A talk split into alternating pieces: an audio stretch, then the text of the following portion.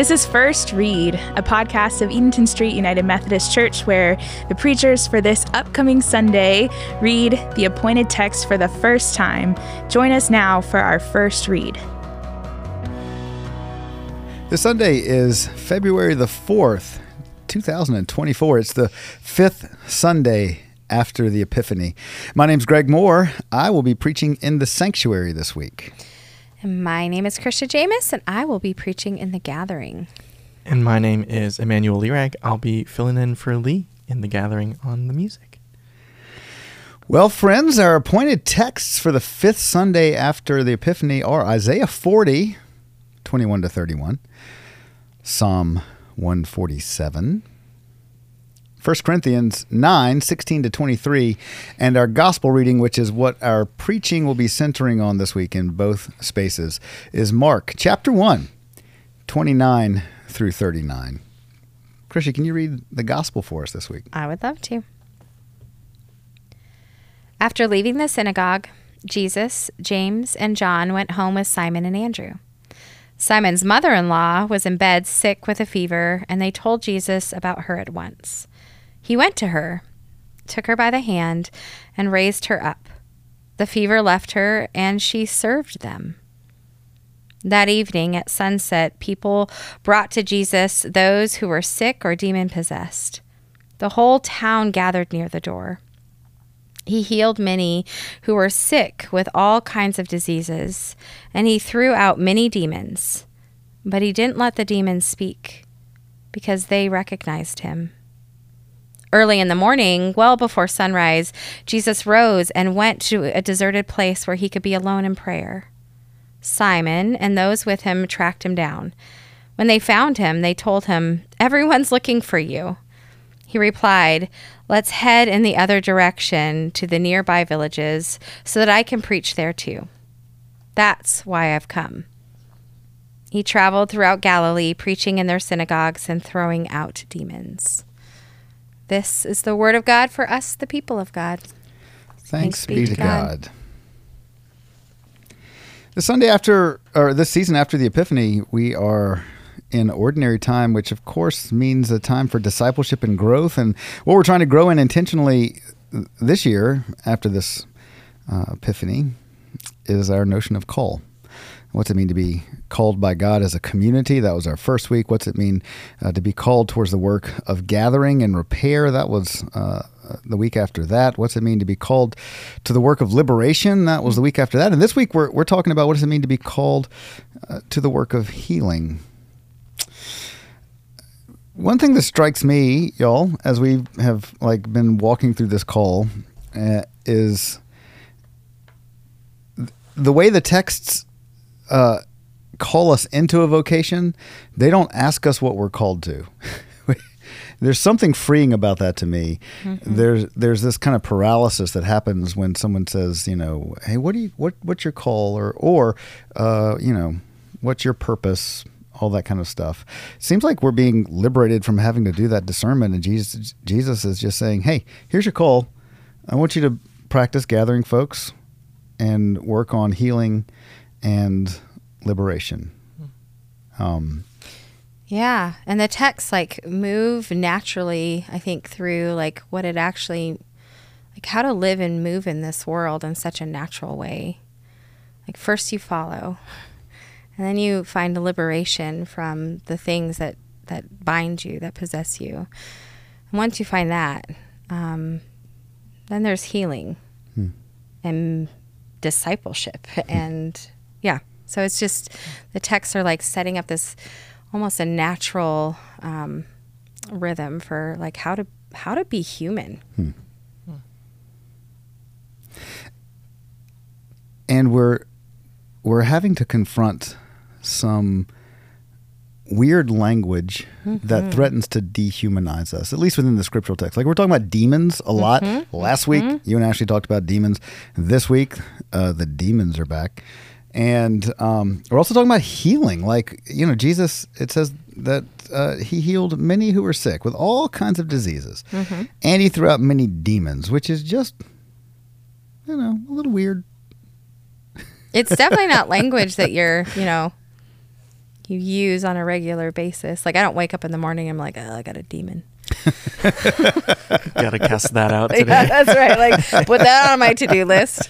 Like it's just not common language we use as much any anymore. I think last week was it demon or evil spirit? I can't remember. What anyway, it doesn't matter, but yeah. There is a progression of the text, like you said, about calling to follow, calling towards being liberated, and then calling uh, towards uh, being healed. I, I wonder how how this call towards watching Jesus heal and being a participant in the healing work of Jesus, like how does that land? Does that at first blush is does that sound like, um, you know, I'm trying not to use actual names of people. but you know who I'm talking about. Welcome to our call to series where we're going to call people out. Well, not, I'm not talking about people in our church. I'm talking about like big name people who Ah. like gather people in arenas and do mm-hmm. healing ministries. You know what I'm saying? Mm-hmm, mm-hmm. Like, is that what we're talking about? Is that what? Is that? Is that what we're doing? It's a real question. Emmanuel, are you booking the RBC Center for us? I am. Okay, great. That's why I was silent for a sec. you heard clicking in the background. That was that.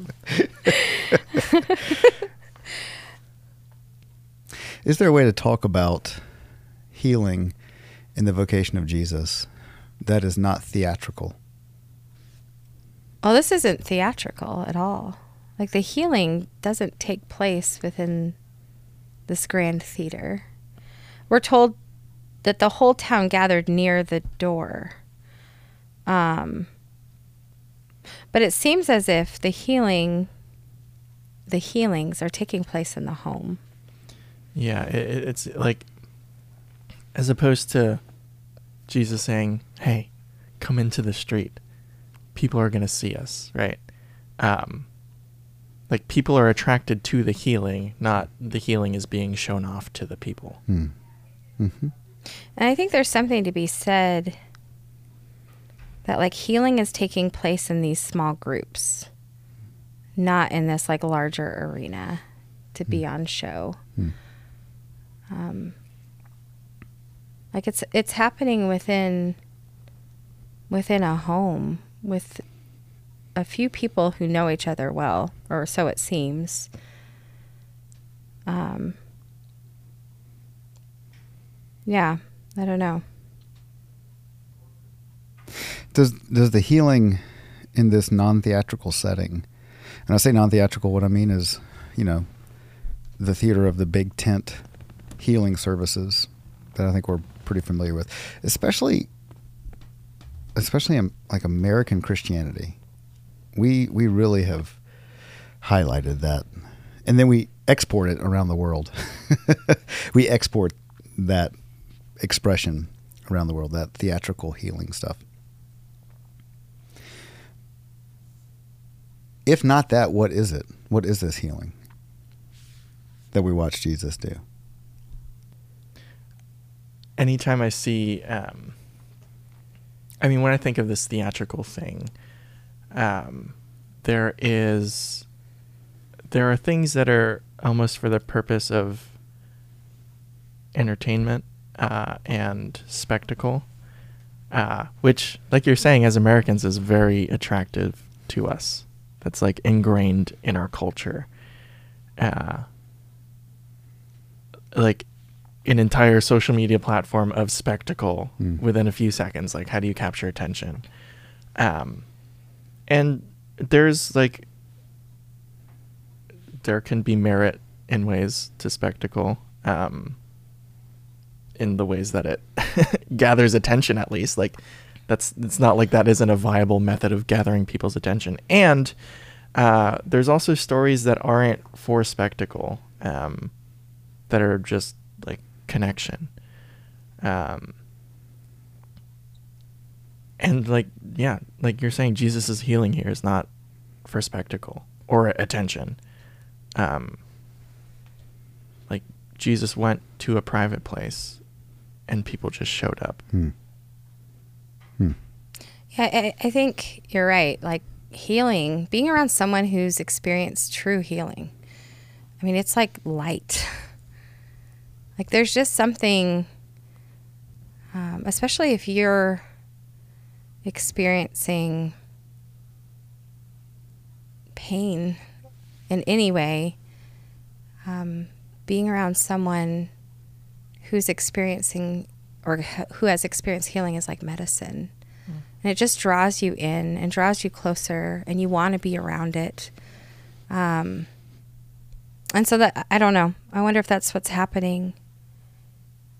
And I also see like how this healing, once the healing takes place, like that's not it, right? Like I think we see that in a couple different places here. With the mother in law, she's healed and then she gets up and she like almost begins serving and healing others. and so like this healing leads to um, to like discipleship leads to more more healing um, jesus even heals and then we see him get up and mo- pray and, and then move towards more people. I don't know. I don't know. But i do think there's something there's just something remarkable about being around people who are healed um, or have experienced any kind of healing in any way. And in your own life, once you've experienced that, like you're also wanting to go because you be, I don't know, help others um, feel that same breath in your lungs that you're now experiencing. It just draws you towards community. Can I cheat a little bit? Oh. I know it's first read, but I pulled out my phone to oh, cheat. Man, we should have a lockbox in here. yeah, it's not okay. The alarm is going off. It is. man. I wanted to just check everything hunch. he says. I just wanted to check a hunch because the word the word healing is we're saying this week we're called to heal, but what does that mean? Are we talking about we're called sure. to put on these theatrics? Are we called to like uh, pray until somebody's better, and also what happens when you pray and people don't get better. Yeah. Right? What does that mean? very real question. Mm-hmm. And uh, you know, yeah, I mean, not, many many people know right now that I'm helping my father and my mother as they're dealing with some health stuff, and so like I'm praying for for them, but does that mean that like if they're not magically fixed, my prayers aren't heard, my faith isn't right? Like what's that mean? Right? What is this healing stuff that Jesus is talking about? So I cheated. I'm a cheat. I pulled out my phone and I looked up the word that is used in Mark, specifically verse 34, where it says, He healed many who were sick with all kinds of diseases, and he threw out many demons. So I looked up that second word, healed, and uh, in Greek, um, uh, it uh, it it is basically the same root word that we get therapy from. Therapeo mm. is the word, and uh, the primary word or the primary definition of that word is to serve and to do service.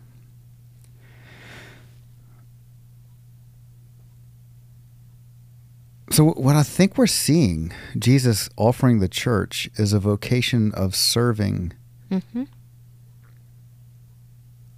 whatever's broken in humanity,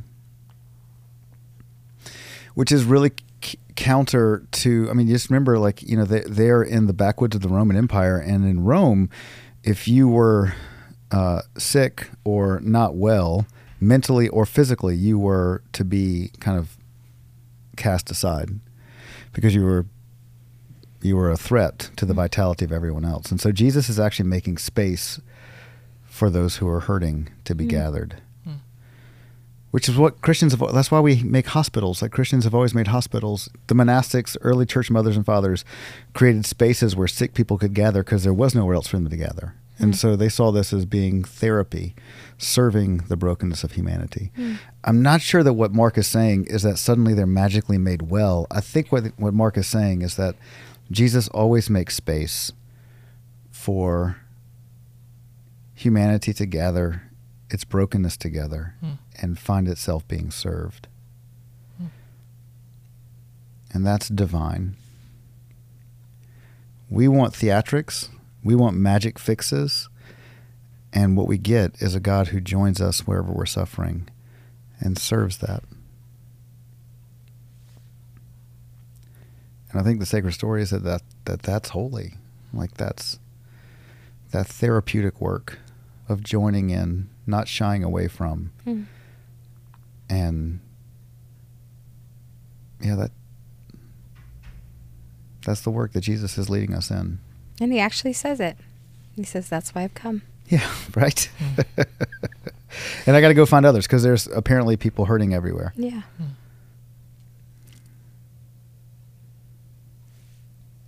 I think about our our ecclesial life together, our church life together, and I wonder how much. Um, how, how do we practice that? How do we create space for people to bring bring their um, their brokenness to to Jesus? I mean, I think like in this passage, like gathering in small er groups of people, um, whether that's your small group literally every week or whatever cadence, uh, or like in the young adult group monthly or at Sunday school. Um, the intentionality, because uh, I mean, we have lots of people that we call friends uh, and close friends, and there's something to the intentionality of this is why we gather. Uh, this is what we're here for. Um, Jesus gathers us. Uh, is a different posture than we gather us. Hmm. Hmm. Hmm. Yeah. I, I do love that. Um, that uh, your notion is a very Wesleyan notion, by the way. That, that this is we are gathered as a response to God's work. That God is gathering us together. I've told the story uh, uh, in different settings um, around here. Some folks may have heard this, but about Jesus gathering folks who were broken. I, uh, we took a trip to Lourdes, France. Um, Mary, there's within the Roman Catholic Church, there is a grotto in Lourdes where Mary appeared to Saint Bernadette, a young girl, um, and so there's a shrine there. It might be a cathedral there. Anyway, it's become this place where people go and venerate and pray to Mary, and particularly they go to seek healing. There's a water that comes out of the grotto, and this is supposed to be miraculous water that offers healing and there's this like it, through the whole city of Lourdes, uh, there is this there are these yellow lines that are like right down the middle of all the roads, and I had no idea what those were for until noon. And at noon, every day, uh, the bells ring, and this parade of broken humanity starts following those yellow lines. They all lead to the grotto, and down at the mm-hmm. grotto, uh, there's the gathering of people who are suffering with all sorts of diseases, and maybe we would say demons, um, things that are possessing them, that are holding them. And they just come to Jesus. And Emmanuel, I think you're right. Like Jesus is the one drawing them there. And I didn't see anyone leave their wheelchair and walk out.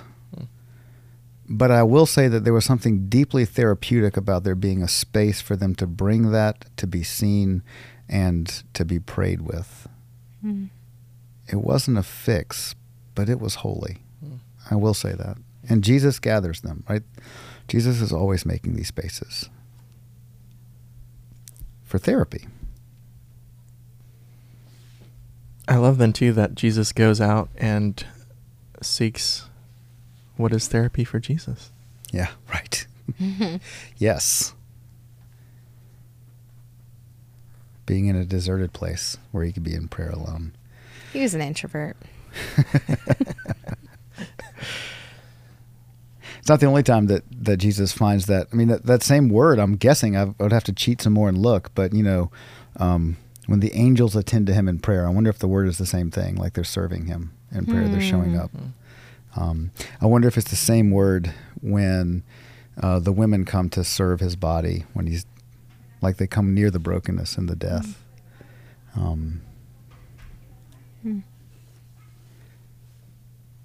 Yeah, over and over over again. That's why I've come. Yeah. Hmm. this I mean it's hard to underestimate and hard to understate the scandal that this is within the larger landscape because the large notion that is dominating both the world this text was created in but also the world we're in now is that anything divine can't be sullied by brokenness. And so brokenness is a threat to like divinity. Um, gods don't get sick Or die. or die. Uh, gods don't struggle with things that possess them. That's why they're divine. And so the remarkable thing here is that God, that what we're seeing in Jesus is saying that, um, no, I'm going to come near and I'm not threatened by your brokenness. In fact, I'm going to redeem it by being with it. Hmm. Hmm. Um,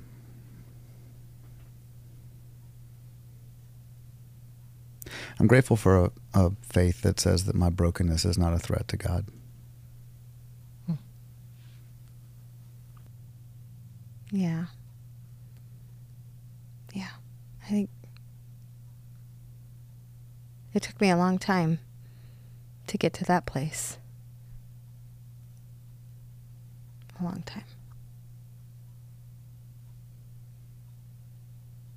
To realize that, like, my rough edges, my pain, my whatever it happens to be, um, yeah. It's not too much.